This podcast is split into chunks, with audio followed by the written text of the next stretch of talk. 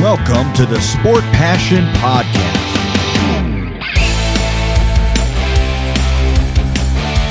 And here is your host, Lars Marendorf.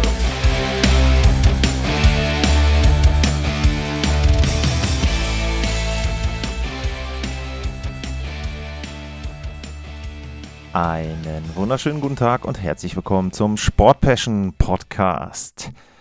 Ja, ich bin ein bisschen spät dran mit der Aufnahme für Spiel Nummer 3. Ich habe euch das aber auch gesagt, dass es in den Finals bei mir schwierig wird, da immer tagesaktuell eine Sendung zu posten. Trotzdem wollte ich das ja machen und bisher habe ich auch kein gegenteiliges Feedback von euch gehört. Deswegen heute in dieser Ausgabe ein ganz, ganz schneller Blick auf Spiel Nummer 3 des Stanley Cup Finals und natürlich so ein paar Analysenschlüsse dazu, was aus dem Spiel abzulesen ist, was aus der Spielweise und den Aktionen in der Partie für Schlüsse gezogen werden können.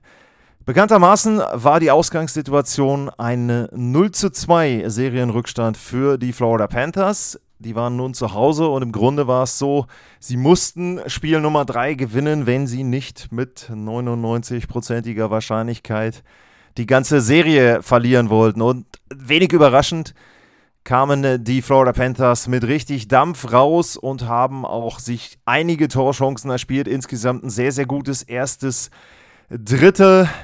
Und äh, wenn man sich das Ganze anguckt, vor allem bei 5 gegen 5, 5 zu 1 Torchancen für die Florida Panthers. Und auch die Führung verdientermaßen nach 4 Minuten 8 Sekunden. Brandon Montour und der hatte zuletzt in Spiel Nummer 1 gegen die Toronto Maple Leafs einen Treffer erzielt. Also ganz, ganz wichtig, dass er jetzt auch wieder mitgetroffen hat, dass auch von den Abwehrspielern mal wieder jemand dort die Offensive unterstützt. Vorlagen Kitschak und Eric Stahl, also äh, Matthew Kitschak da auch wieder mit einer sehr, sehr guten Leistung insgesamt im Spiel. Kommen wir ja nachher auch noch mit dazu. Und im Grunde war es dann auch in der Phase danach so, dass Aiden Hill die Vegas Golden Knights vor einer höheren vor einem höheren Rückstand bewahrt hat.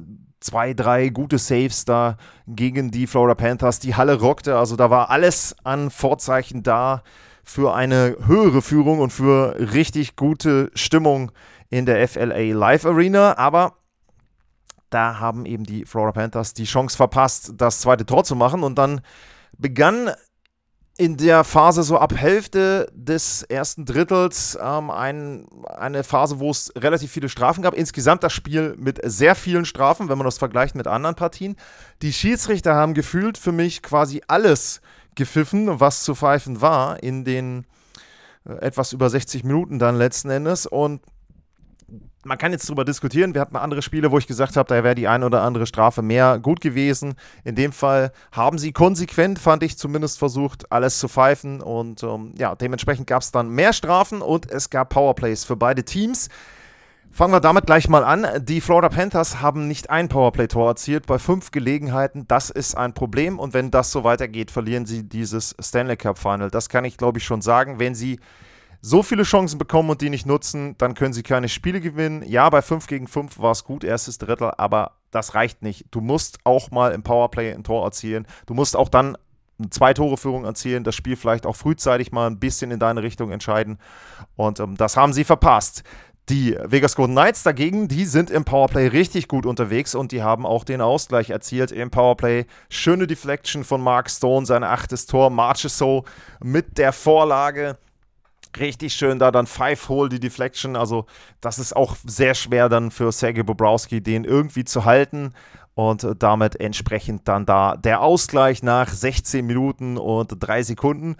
Und im zweiten Spielabschnitt war es dann so, ähm, je länger die Partie dauerte, umso mehr stand da Sergei Bobrowski im Mittelpunkt. Wenn man auch mal schaut, insgesamt 7 zu 5 Torchancen für die Vegas Golden Knights in dem zweiten Spielabschnitt. Im ersten waren es 5 zu 3 für die Panthers bei allen Situationen. Da sieht man schon, es hat sich dann das Verhältnis so ein bisschen umgekehrt. Und die Vegas Golden Knights haben immer mehr das Spiel übernommen. Ja, und in der Phase hat man gesehen, es gibt zwei Kandidaten für die Conn Smythe Trophy für mich bei den Florida Panthers. Der eine ist Sergei Bobrowski und der andere ist Matthew Kitschak. Und in dem Fall war es Bobrowski wirklich, der Safe um Safe gemacht hat.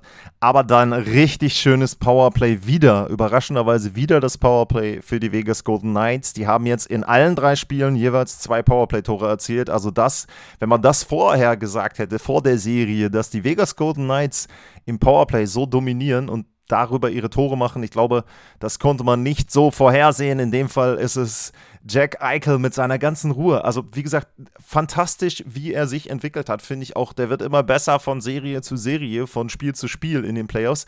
Er trifft nicht unbedingt selber, aber dieser Pass im Powerplay durch drei Spieler der Florida Panthers, durch drei Unterzahlspieler durch genau auf die Kelle von Marchessault. Und bei den äh, Vegas Golden Knights, wenn man da über Conn Smythe Trophy Kandidaten nachdenkt, dann finde ich, muss man Jonathan Marchessault ja, also äh, vorne mit nennen. Vielleicht muss man ihn sogar mittlerweile an Position 1 nennen, denn Marchessault erzielt mit dem Tor dann in den Playoffs seinen Treffer Nummer 13. Der ist so mega drauf, allerdings auch Eichel Vorlage Nummer 17. Also er ist auch nicht wirklich schlechter und eine absolut verdiente 2 zu 1 Führung äh, für die Vegas Golden Knights und die wirkliche Befürchtung muss man dann haben, dass dieses Spiel eben jetzt endgültig in Richtung Vegas kippt, dass sie vielleicht das dritte noch nachlegen und damit dann auch letzten Endes irgendwann diese Partie entschieden ist. Aber das haben sie nicht geschafft. Sie haben das dritte nicht gemacht. Und natürlich, wie es so ist, Heimmannschaft liegt zurück, 1-2, die werfen alles nach vorne. Irgendwann im dritten Spielabschnitt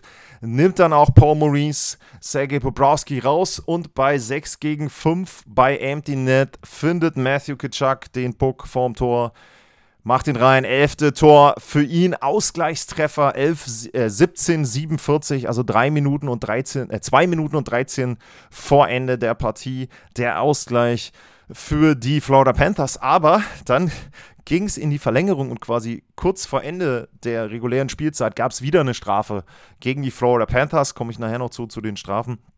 Und da war es dann so, man musste da wieder dann denken, okay, komm, jetzt ähnlich wie zum Beispiel auch teilweise gegen die Dallas Stars, die Verlängerung wird nicht lange dauern. Vegas hat ein Powerplay, Vegas hat die Chance auf 3 zu 0 zu stellen. Haben sie nicht gemacht, haben sie nicht nutzen können, die Chance, die Vegas Golden Knights. Und dann in der Verlängerung mit dem allerersten Torschuss für die Florida Panthers Carter, Mr. Overtime, Verhegi mit dem 3 zu 2 Sieg für die Florida Panthers. Ein Schuss von der, da gibt es eine Werbung direkt hinter der blauen Linie in der Mitte des Eises. Von da aus ein Schuss, da sind zwei Vegas Golden Knights im Weg. Matthew Kitschak fährt vorm Tor rum. Der geht dann auch irgendwie so als Knuckleball ganz komisch oben rein in den Winkel für Aiden Hill. Auch nicht komplett einfach. Und ähm, auffällig übrigens auch alle Tore in irgendeiner Form mit Traffic vor Aiden Hill. Also das müssen die Florida Panthers äh, besser machen. Und ja, wichtiger, wichtiger Sieg für die Florida Panthers. Sie haben ihren ersten Sieg in der Vereinsgeschichte in einem Stanley Cup Final, nachdem sie ja bisher 0 zu 6 waren in den Partien.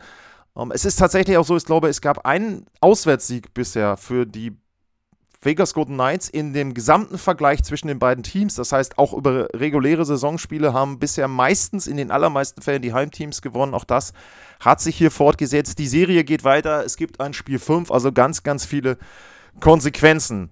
Ähm, ansonsten aber einfach mal kurz, was lief gut, was lief schlecht, was müssen die Teams besser machen. Wir fangen bei Vegas an. Natürlich war klar, dass Florida gut rauskommt. Ich finde, sie haben diesen Ansturm am Anfang vergleichsweise gut gemeistert. Aiden Hill richtig gut. Danach haben sie sich reingearbeitet in die Partie, waren das überlegene Team. Sie haben es einfach versäumt, das 3-1 zu erzielen, das 2-1 früher zu erzielen, das 3-1 zu erzielen, das Spiel ein bisschen offener zu machen dann aus ihrer Sicht. Das war eben das, was den Vegas Golden Knights nicht gelungen ist. Sie haben es auch nicht ganz so gut geschafft, vor Eden Hill aufzuräumen. Sicherlich das mag ein Punkt sein. Sie haben selber auch einige Strafen genommen. Also klar, kannst du jetzt sagen, Penalty-Killing, Unterzahlspiel war super, perfekt bei fünfmal Unterzahl. Allerdings, du willst ja nicht fünfmal in Unterzahl sein. Also die Wahrscheinlichkeit, dass irgendwann dann auch Florida trifft, ist ja schon vergleichsweise hoch. Das sollte Vegas vermeiden.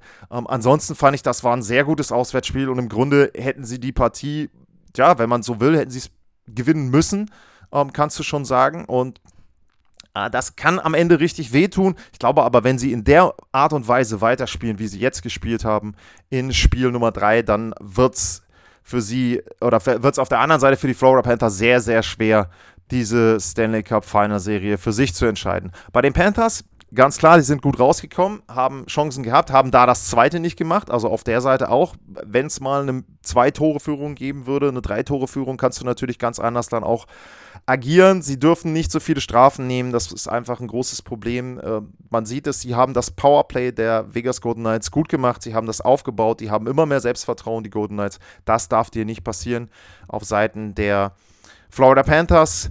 Was gibt es da noch zu sagen? Uh, sie haben es gut gemacht. Sam Bennett zum Beispiel das Tor in Overtime sehr gut vorbereitet, dass er den Puck da noch in der offensiven Zone hält. Ähm, sie haben sich Chancen erarbeitet. Auch immer wieder, was sie gut gemacht haben, eben vor Aiden Hill, Screens, Verkehr vor ihm. Irgendwie muss man ihn eben dann ein bisschen rausbringen. Man muss ihm die Saves schwer machen, dass er die nicht sehen kann. Das ist ihnen in vielen Situationen gut gelungen.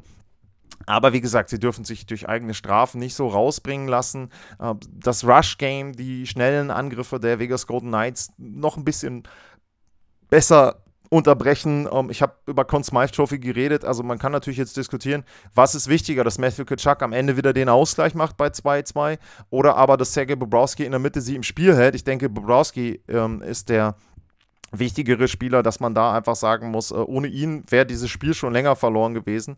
Äh, war sein bestes Spiel in der Finalserie. Ich will nochmal einmal nachgucken, ähm, kurz bei den Statistiken, äh, was da bei Moneypack steht. Äh, da ist übrigens Expected Goals war 3,71 zu äh, 2,9 für die Vegas Golden Knights. Bei Natural ähm, Static war es nicht ganz so eindeutig. Da hatten beide quasi 3,4, also ähm, sehr ausgeglichen da.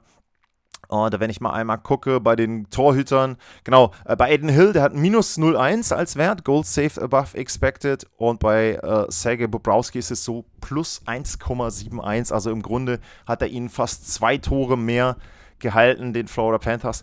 Äh, wie gesagt, so haben sie die anderen Serien gewonnen, aber ich glaube, es wird schwierig, so ein Stanley Cup Final zu gewinnen. Also sie müssten jetzt vielleicht auch mal eine Partie haben, wo sie wirklich selber dominieren, wo sie vielleicht eben sich auch richtige Führungen erspielen. Immer dieses On Edge, ja, sie sind 7-0 in Overtime, ja, diese Magic ist da von Kutschak, Verhegi, auch so wie letztes Jahr, aber nur auf Glück basierend seinen Erfolg äh, zu haben in den Playoffs, das wird meiner Meinung nach insgesamt über diese Finalserie nicht funktionieren. Das waren schnelle 12, 13 Minuten jetzt von mir zu Spiel Nummer 3. Ähm, ich würde mich natürlich freuen, wenn ihr Feedback habt, auch zu diesen kurzen Sendungen. Sehr, sehr gerne ist euch lieber, dass ich dann sage, komm, lass es sein. Oder äh, klar, ich, ich, weiß bei manchen, die sollen ausführlicher sein, das kriege ich zeitlich nicht hin. Wie ist euer Feedback? At Lars-Mar, info at sportpassion.de. Das würde mir dir helfen. Ansonsten, vielen Dank heute fürs Zuhören. Bleibt gesund und tschüss.